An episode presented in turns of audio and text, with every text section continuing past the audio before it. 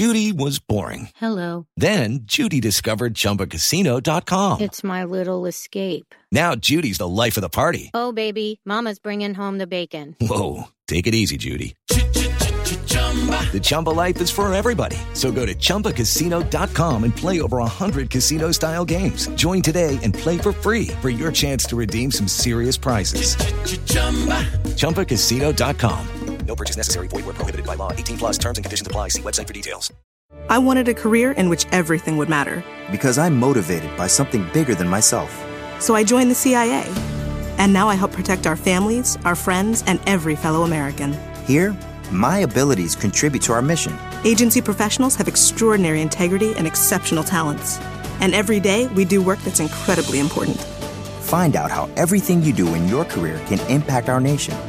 Visit cia.gov/careers to learn more and apply.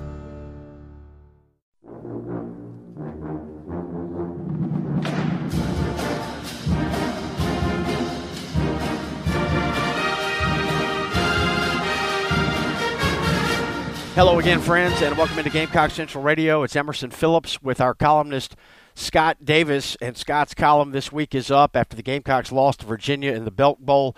Queen City Quicksand is the headline of his column. We hope you'll check it out, read it in its entirety.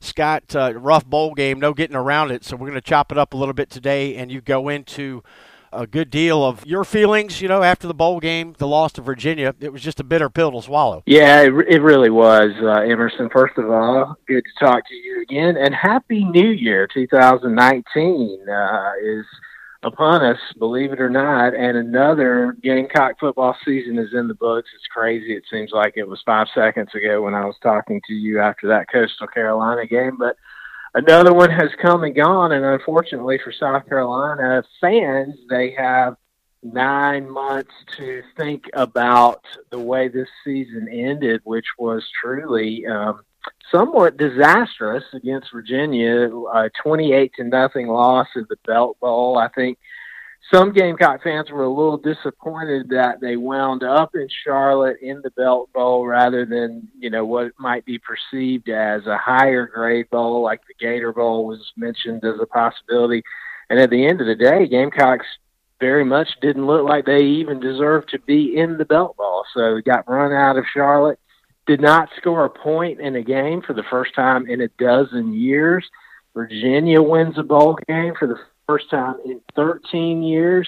So no matter how you slice it, it was an extremely disappointing performance on Saturday. Scott, you became angry Gamecock fan after the Gamecocks lost to Virginia 28 nothing, but then you kind of settled down and realized that uh, you really weren't truly angry because you've seen this many times and you'll see it again. Yeah, I, I really wasn't, and that that's what uh, I think I realized an hour or two after the bowl game was over was I was going through the motions of what I would typically do when I was disappointed by a game when I finally realized I wasn't really that disappointed. This didn't shock me, unfortunately.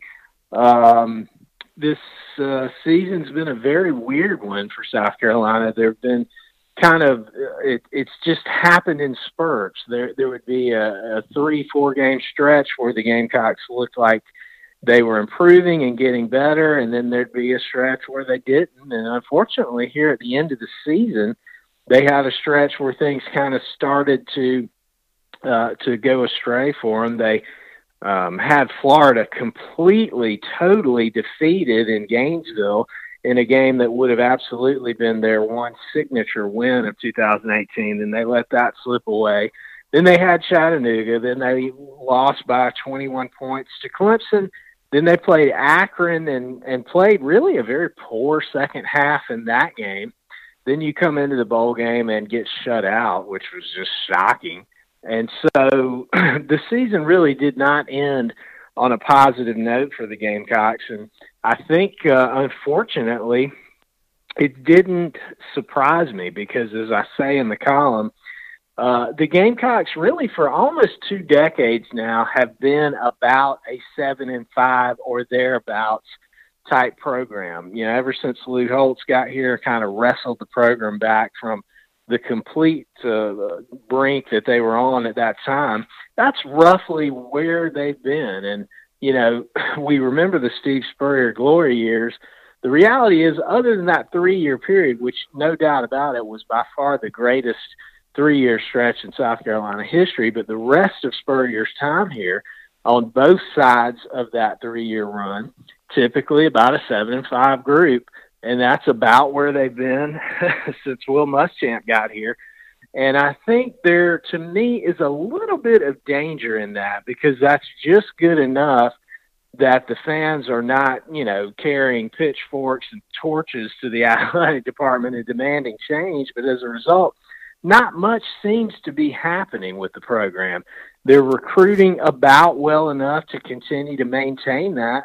And unfortunately, for the foreseeable future, that seems to be about where this program's going to be. Yeah, that's about where the Gamecocks have been, you know, throughout the 120 years or more of Gamecock football. So that's where we are now after this disappointing Belk Bowl game. So, Scott, we come to the Deebo Samuel Belk Bowl. What Belk Bowl? I don't know anything about a Belk Bowl. Game balls of the week. Deebo's been the namesake, that you know, the, the the name behind the Game Ball of the Week award in your column, and he doesn't play in the Belk Bowl, and uh, the Gamecocks just came out listless against Virginia. Yeah, that was uh, I kind of uh, a little bit of tongue in cheek humor there, but the reality is Deebo Samuel by sitting out this bowl game by default became the best looking player on the Gamecock offense. South Carolina could not get a single thing going offensively, and you know Virginia actually had a decent year defensively. They were, I believe, 24th in the country in total defense. So a solid group. They they weren't world beaters, but not a bad defense. But under no circumstances should South Carolina have been shut out by this group. This is a Virginia team that went seven and five in the ACC this year. They um, lost uh, to a Virginia Tech team that needed to win that game just to get bowl eligible. Virginia giving up 34 points to the Hokies in that ball game, their last game before the Belk Bowl, and then come to Charlotte and shut out a South Carolina team that had gotten some, their fans excited by running up and down the field against Clemson. It was one of the strangest performances offensively that I can ever remember seeing from South Carolina, and that's really saying something. So Deebo Samuel's absence obviously very, very um, uh, damaging to South Carolina's chances to win the game. I did not think at any point this year that they were a one-man offense, but they looked that way on Saturday. Bryson Allen Williams also gets a game ball, fifth year defensive player who you know, has battled injuries the last couple of years, so it's been a bit of a rocky ride for BAW at South Carolina, but a great Gamecock. Yeah, he was. He was the subject of a, uh, you know, heavy recruiting battle between Carolina and Alabama, as well as Georgia. He's from the state of Georgia. They made a late push. Mark Richt personally getting involved, trying to recruit him to Athens.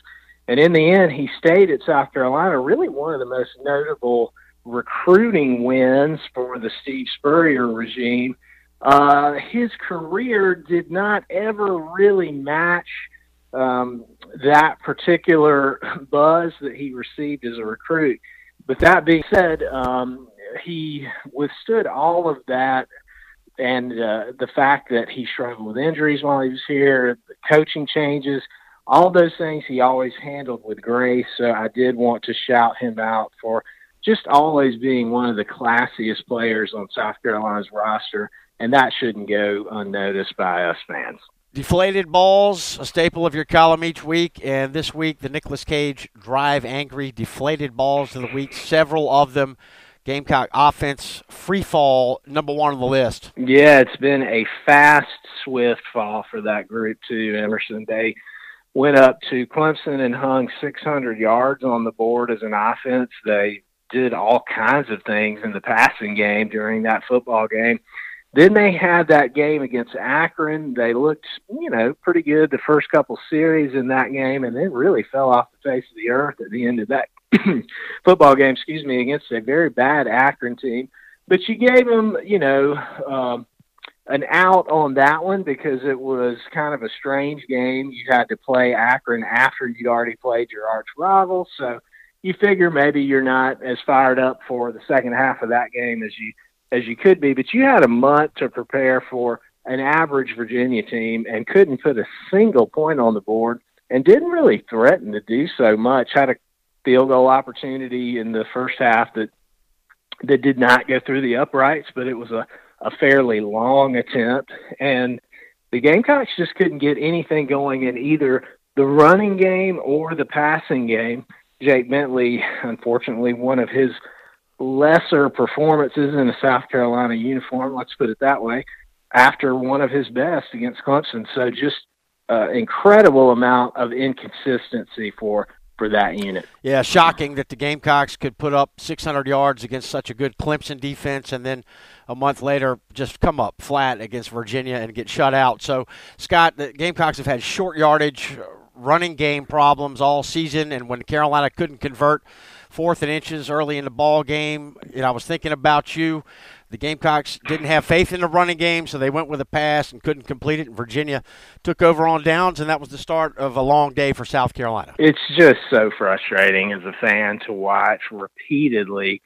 South Carolina has been unable to convert fourth and inches. It's happened time and time again. It happened throughout this season. It happened throughout last season.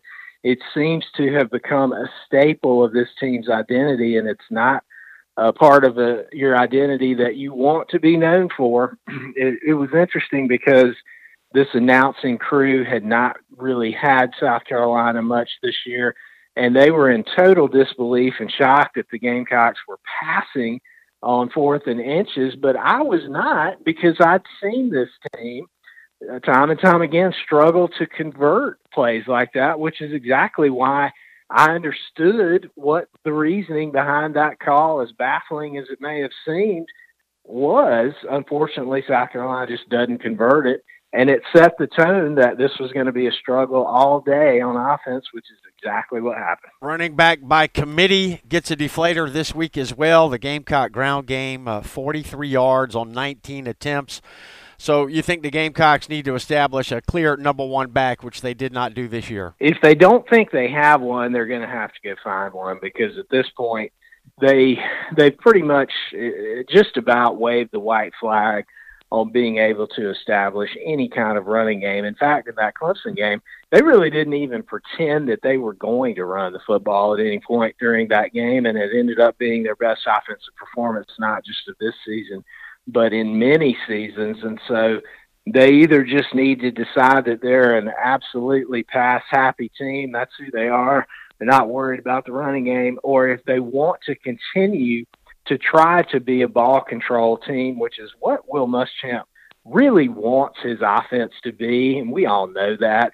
I think he's recognized that he has to have more of a sped up, hurry up offense with receivers, you know, out wide and uh, moving the ball down the field if he's going to be able to recruit athletes to South Carolina. But what he really wants is an offense that controls the clock and takes up big chunks of yardage on the ground. And unfortunately, as a result, it's led this offense to just struggle to have an identity. Sometimes they are out there with that sped up offense that Bryan McClendon wants to run. Other times it seems that they're still trying to to be that team that that gets chunks of yardage on the ground and eats up clock, like what we really know Will Muschamp wants them to be. And they don't do either one of those things all that well. So it's it's hard to figure out exactly who they are offensively. They've got to figure out what they want to be. And if they want to have any semblance of a running game, they're just going to have to find a back that they believe in and try to ride him because right now, uh, trying to, you know, split carries between four different guys this year, it just didn't work and never did it work as poorly as it did in the Belk Bowl. Yeah, Gamecocks had a lot of injuries, a lot of key players out, but uh, no excuse for the effort that the Gamecocks gave. Just wasn't very good. Carolina didn't seem very interested to be uh, playing in that bowl game. So, Queen City Quicksand, the headline of Scott Davis's column that's on the website right now. We hope to check it out. Hey, Scott, uh, 2019 New Year will be rung in tonight. So happy New Year to you, we'll try to keep our chin up moving mm-hmm. into a new year, brother. Thanks very much. Abs- absolutely, we'll hang in there. We'll be back in 2019 as we always are. Hope you have a happy New Year, Emerson, and everyone else in Gamecock Nation. Happy New Year to you. All right, thank you, Scott. Same to you. That's Scott Davis, our columnist, and I'm Emerson Phillips, and this is Gamecock Central Radio. Thanks for being with us.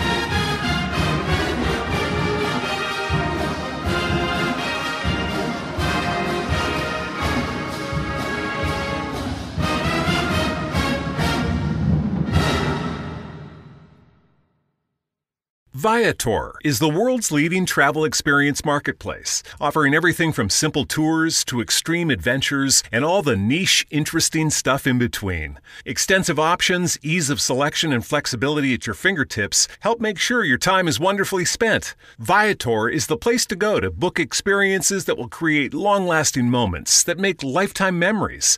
And Viator has over 300,000 bookable experiences to choose from in over 190 countries. In fact, fact, just last year, Viator helped my family put together this amazing adventure on the island of Kona, swimming with the manta rays, trying to avoid the barracudas, whatever your wildest dreams. If you can imagine it, Viator probably has an experience just for you. Download the Viator app now and use code Viator10 for 10% off your first booking in Viator's world of wonderful experiences. Viator, one site over 300,000 experiences you'll remember. Okay, round two. Name something that's not boring. A laundry? Ooh, a book club. Computer solitaire, huh? Ah, oh, sorry, we were looking for Chumba Casino. That's right. ChumbaCasino.com has over 100 casino style games. Join today and play for free for your chance to redeem some serious prizes. ChumbaCasino.com. No purchase necessary. Full prohibited by law. 18 plus terms and conditions apply. See website for details.